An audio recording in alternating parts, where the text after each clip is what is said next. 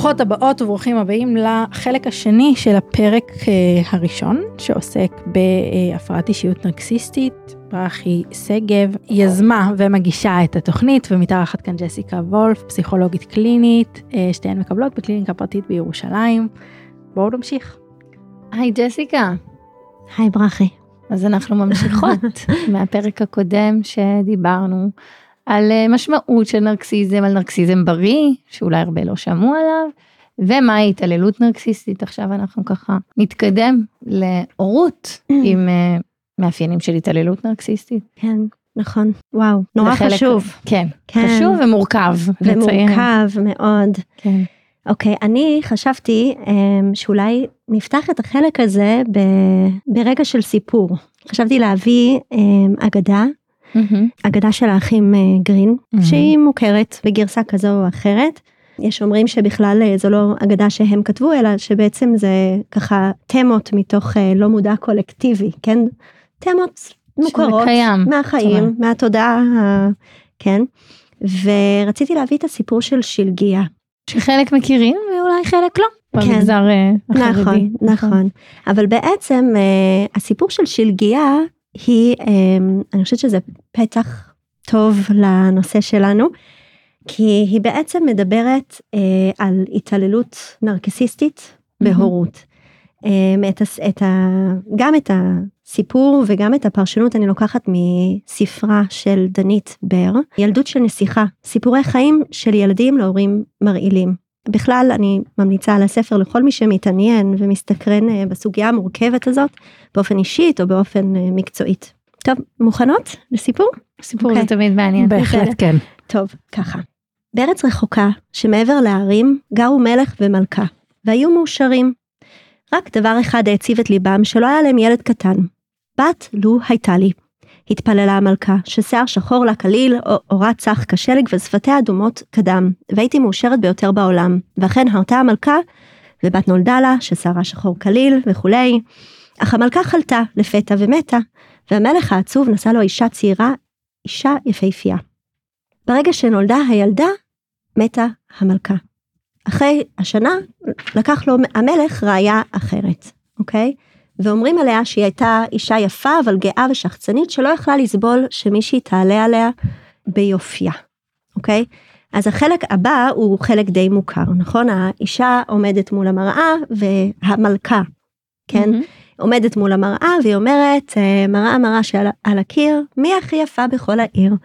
והמראה אומרת, את מאוד יפה, אבל יש מישהי שיפה יותר. ממך, אז זאת אה, שלגיה.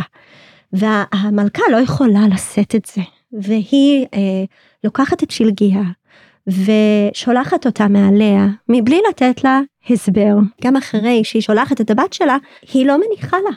היא רודפת אחריה, אה, וכתוב, התחפשה המלכה לאישה ענייה, מילאה את הסל תפוחים מורעלים והלכה ליער, לבית הגמדים. תפוחים אדומים, תפוחים טעימים, מי רוצה לאכול תפוחים? פתחה שלגיה את החלון ושמחה. למראה האישה לקחה תפוח, נגסה ומיד נפלה ומתה. אוקיי, דרמטי. דרמטי. עכשיו, אה, בעצם דנית בר אומרת ש, שזה סיפור של בנות מורעלות על ידי אמותיהן. כן, כמו התפוח המורעל.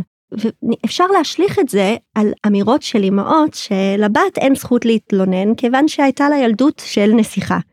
היא אכן הייתה נסיכה של ממש, בת למופת כמו שלגיה, צייתנית ומרצה, מוצלחת ומלאת חיים. והיא לכאורה רצויה, אבל במציאות היא ילדה דחויה. בת לאם מתעתעת, מעמידה פנים כדוגמת המלכה המתחפשת לזק... לזקנה חביבה. אוקיי, אבל החידוד כאן, שאני אני מביאה את זה רגע לפני שמדברים על מאפיינים של הורות נרקסיסטית, זה שדנית בר אומרת שאנחנו. אנחנו מאמינות שמדובר בשתי אמהות, מהמם. האימא הביולוגית והאימא החורגת. אבל היא מפרשת את זה אחרת, היא אומרת שלפעמים האימא הביולוגית והאימא החורגת היא אותה האם. ומה קרה לאימא הביולוגית? למה היא מתה? אוקיי, בעצם לפני שהתינוקת נולדה, יש לה פנטזיה, יש להם פנטזיה אשלייתית על מה הלידה של הבת תעשה, מה היא תעשה לזוגיות, מה היא תעשה לאם. הבת תהפוך את האם לעוד יותר יפה. אבל מה שקורה בסיפור זה שהבת מגיעה לגיל ההתבגרות והיא בעצם לוקחת להם את ה spotlight, איך אומרים? אור הזרקורים. אור הזרקורים. והאם לא יכולה לסבול את זה והיא נהיית אם חורגת במובן שיש ניכור, תחרות ניק- כאילו מה החוויה הזאת ש, שזה לא תקין בהורות. שיש תחרות ושיש ניכור. מהמם. שיש מעבר, הרי כשנולד תינוק, יש השקעה נרקסיסטית ליבידונלית שהיא עוברת מהאם, באופן טבעי או באופן נורמטיבי, עוברת מהאם לילד. מהמם. אבל פה משהו השתבש, משהו הסתבך. ורואים בה, בשלגיה שכשהיא טובה, היא בלתי נסבלת. מהמם. כשהיא רחוקה, זה לא עוזר. כשהיא, האימא מנסה למשוך אותה בחזרה, היא מנסה לשלוט בה שוב, ושוב הקשר הנורא שלא יודע סיפוק ושלא נרגע וש... Mhm. וכולי, אוקיי? זה סיפור מאוד אה, שמייצג בצורה מאוד עוצמתית, זאת אומרת, קשר רעיל, כן, נכון. והסברת את זה, כן. שזה בעצם הפנטזיות. נכון, וזה במקרה קיצון, אה, כן? אז אלו אני תמות. רוצה לזכור, כן. להזכיר שנייה את האמרה, אני לא יודעת מאיפה, מה המקור, לא כן. הכנתי את זה מראש, אבל יש את ה- בכל אדם מתקנא חוץ מבנו ותלמידו. נכון, זאת אומרת נכון, שיש זה איזושהי משהו- אמירה מאוד מאוד חזקה על המערכת הנורמטיבית. שהורה לא מקנא בילד הורה שלו, גאה הורה בילד גאה שלו. בילד שלו, גם אם הוא מצליח Mm, הרבה יותר נכון. ממנו, גם אם הוא הרבה יותר יפה ממנו, גם אם הוא יותר נכון. חכם ממנו, נכון, זה הנורמלי. נכון. כן, נכון. אז כאילו הקנאה הזאת היא פתולוגית במובן שלה, כאילו היא מסמנת כבר משהו לא תקין. אני חושבת שגם אה, אפשר לקנות, וזה לא חייב להיות אה, קיצוני. כל כך. את יודעת, אני חשבתי על, על, על זה שכאילו דיברתי על הלא מודע הקולקטיבי, מהמם, וחשבתי על דברים שאנחנו מכירים מהסביבה היותר קרובה שלנו. מהמם. ואני חשבתי על זה, זה, זה משהו כזה קצת אישי, אבל אני זוכרת, ובטח אתן מכירות את זה גם, שכשהייתי בהיריון עם הבת שלי, אז יש כאלה שאמרו לי, אוקיי, Mhm. החוסר טקט שמתעורר כן, כשאישה זה מדהים. בהיריון, זה מדהים. אמרו לי, עוד לפני שידעתי שאני בהיריון עם בת, שהם חושבים שאני בהיריון עם בת. כי נהיו לי פצעים, כי הבת לוקחת לאמא את היופי. הבת לוקחת לאימא את היופי. נו, זאת אומרת, כן, יש זה- את זה בתודעה זהו. אז הציבורית. מצד אחד, יש אמירות כאלה, כמו שאת אמרת, שזה, את אמורה רק לפרגן ורק לשמוח ורק Mhm. לזה, ומצד שני, מעוררים את הקנאה, אה, אוקיי. ומחדדים את התחרות, ואין מה לעשות, יהיה גם את זה וגם את זה, אבל מה הופך את זה לפתולוגי, כשזה באמת מתחיל להיות הרסני. אה, הרסני לה. בקשר. פרופורציות. כן, אוקיי. אוקיי. אז עכשיו נדבר על המאפיינים של הורות נרקסיסטית בקשר הורה, וכבר ראינו תמות של זה בהגדה. אוקיי. דבר ראשון, שההורה מחפש סיפוק צרכים נרקסיסטיים בילד.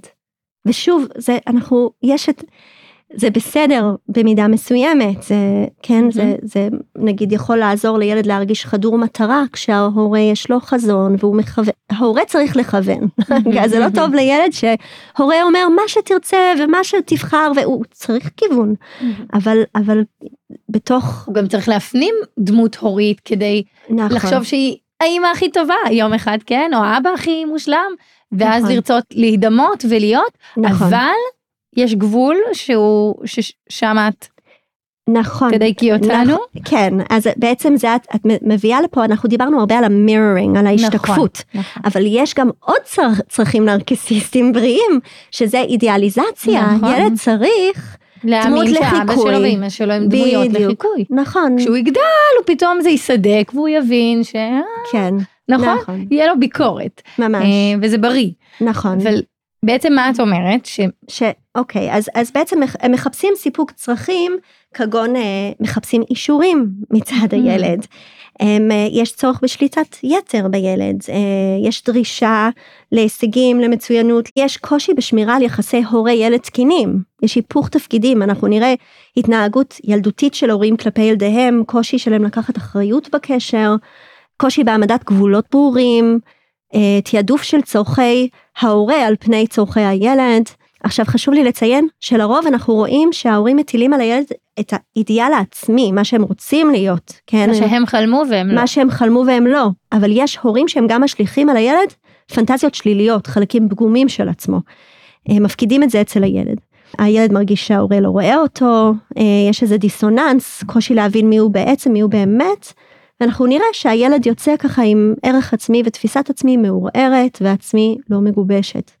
אז מהן ההשלכות של ההורות הנרקסיסטית בילדות ובבגרות? הדבר ראשון אנחנו רואים שהילדים גדלים להורים נרקסיסטים הם עשויים לפתח בעצמם צורך באישורים מהסביבה, הערכה עצמית נמוכה, צורך בריצוי, תחושות אשמה, בושה, היעדר גבולות בתוך קשר, היעדר גבולות שבהם הם גדלו, בעצם פוגע ביכולת שלהם לזהות גבולות, להציב אותם, ביכולת להיות אסרטיביים, יכולת לפגוע, ביכולת ההסתמכות העצמית, החשיבה העצמאית.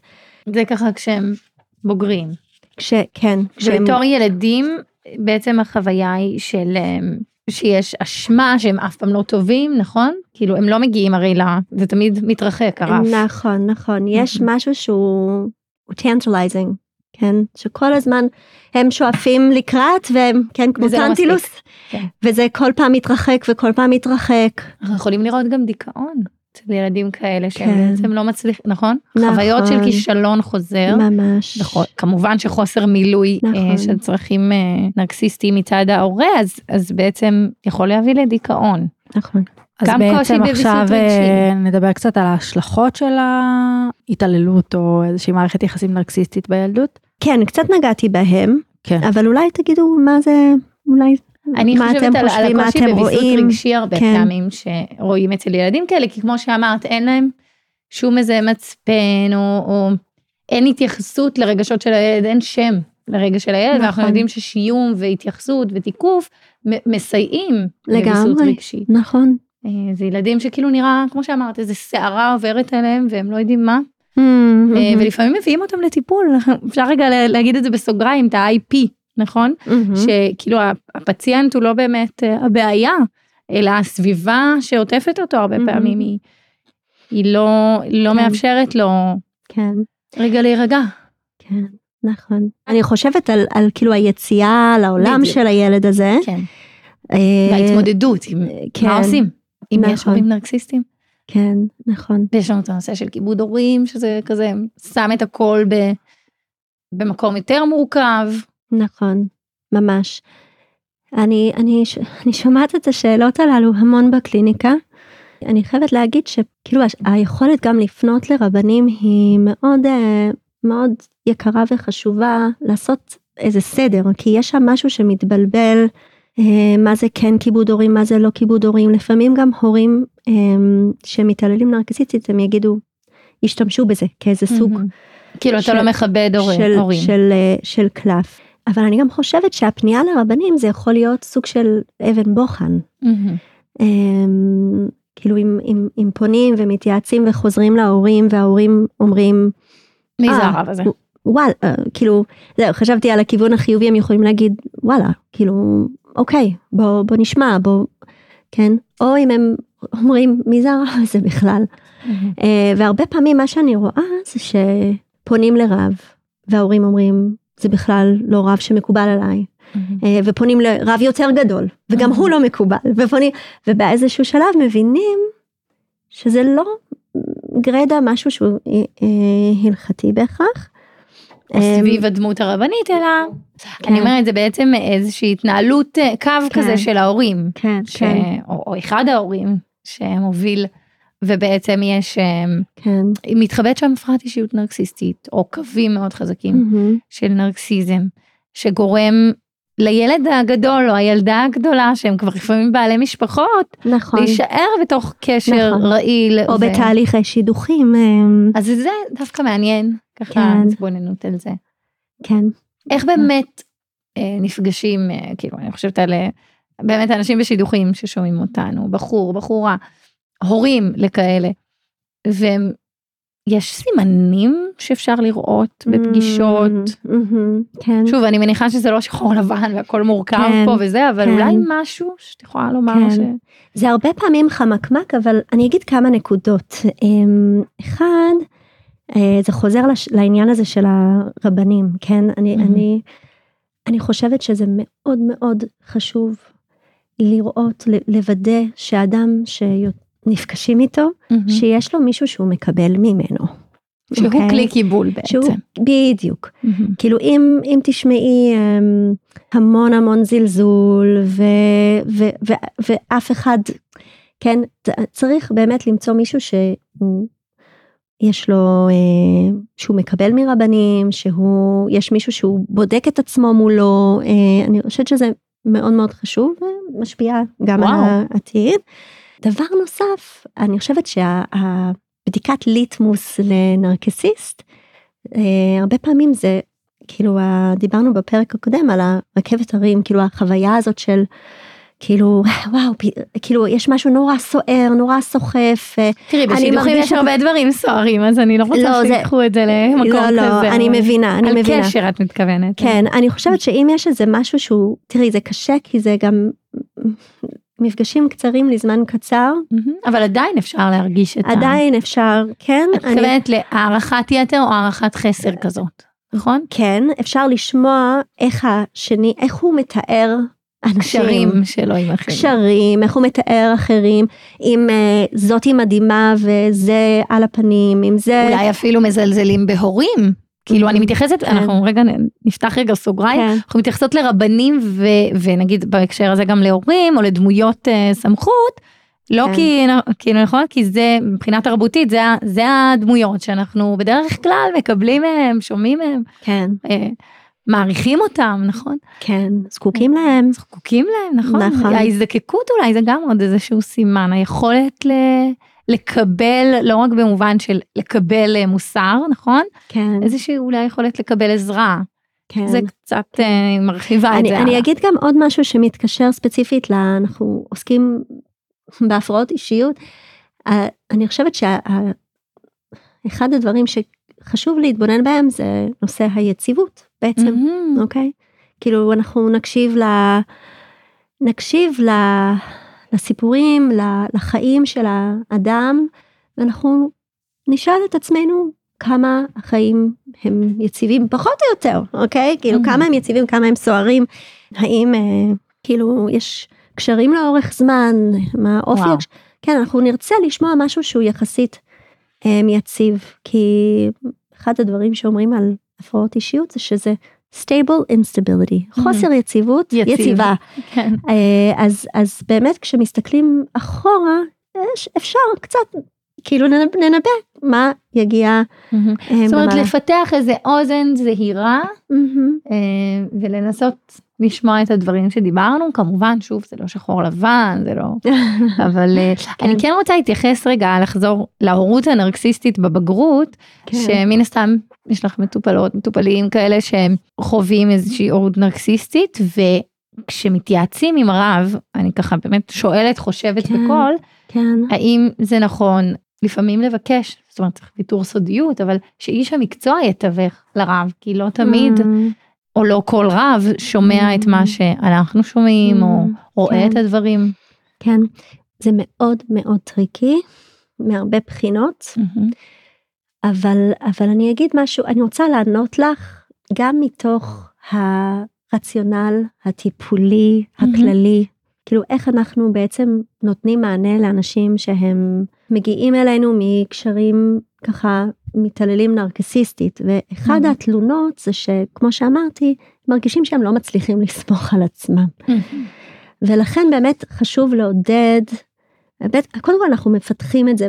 בתוך כאילו, הטיפול. מתוך הטיפול, נכון, ו- ומעודדים את זה בתוך הטיפול. זה, זה בעצם לתת מראה שאנחנו משתדלים שהיא תהיה יותר, יותר מדויקת, יותר מסתגלת, אה, והמטופלים מתארגנים מול המראה הזאת בצורה מאוד נוגעת ללב, ולאט לאט הם מרגישים יותר ברורים לעצמם ומצליחים לשים גבולות. ו... זה נורא מרגש. כן, להודות. מאוד, ו- וגם, וזה דבר משפיע על דבר, כי אז הם שמים יותר גבולות, הם פחות בחרדה, ואחד הדברים שאנחנו עובדים עליהם זה גם לסמוך על עצמך. מאוד Mhm. קשה לסמוך על עצמך כשכל השנים לימדו אותך שכן להטיל איזה ספק, אבל גם כשאתה לא ברור לעצמך, אתה לא יודע Mm-hmm. מי אתה, אמ, אבל לאט לאט הדבר הזה מתפתח. מהמם. אמ, אני, אני אישית, אה, כאילו אם מתייעצים עם רב לרוב אני, אני עוזרת. מכוונת לכוון, לת- אבל אני, כן, אני חושבת, שואלת בשביל. או, כן, אוקיי. כן. מהמם. אוקיי, אני ככה רוצה שננסה לסגור את הפרק החשוב הזה, אה, ושוב לומר שזה מן הסתם מאוד מורכב, אה, וזה לא שחור לבן, כן. אה, וכמו שאמרת, אהבתי את הסגירה הזאת, כאילו דווקא זה עוזר לסמוך על עצמנו. זאת אומרת, כן. אנשים צריכים ללמוד לסמוך על עצמם ולהגיע לטיפול בזמן הנכון. גם ככה, אני חושבת שלא ציינו את זה, שהרבה פעמים יש שחזור, נכון? כאילו מישהו נכון. שגדל בתוך אה, הורות נרקסיסטית, הרבה פעמים משחזר את זה הלאה לילדים, הלאה. כן, מתוך חוסר מודעות הרבה פעמים. נכון, נכון. וגם אני רוצה לפנות להורים שאולי שומעים אותנו, ו- ובהקשר הזה, ואומרים, אולי אני הורה נרקסיסט, אז אם הם חושבים את זה כנראה שהם לא נרקסיסטים, אלא יכול להיות שהם קווים כאלו. אם זה כי הם גדלו כך, או כי ההורות פחות אה, במודעות. אה, יש טיפול, נכון? יש אה, מומלץ ו- וכדאי לגשת לטיפול, לחשוב את ההורות מחדש, לנסות אה, להתבונן על האם אנחנו מעתיקים דברים. אה, ואני רוצה להזכיר משהו חשוב, אמנם זה בסוף הפרק, נזכיר את זה גם בפרקים הבאים, שנדבר על אה, יציאה ממערכות של נרקסיזם, אה, שבעצם מתן הבחנה של הפרעת אישיות בכלל, של הפרעות ומצוקה נפשית, זה אה, לפי חוק רק אצל פסיכיאטר או פסיכולוג. אה, בטח ובטח הפרעות אישיות, ששוב היום זה נהיה סלנג כזה, אה, לדבר על כולם כמופרעי אישיות או על הרבה אנשים. אנחנו נסגור את הפרק החשוב הזה. תודה ג'סיקה שהיית איתנו. תודה, תודה שהזמנתם תודה אותי. לנועם על האירוח. תודה לנועם. כן. תודה. כן.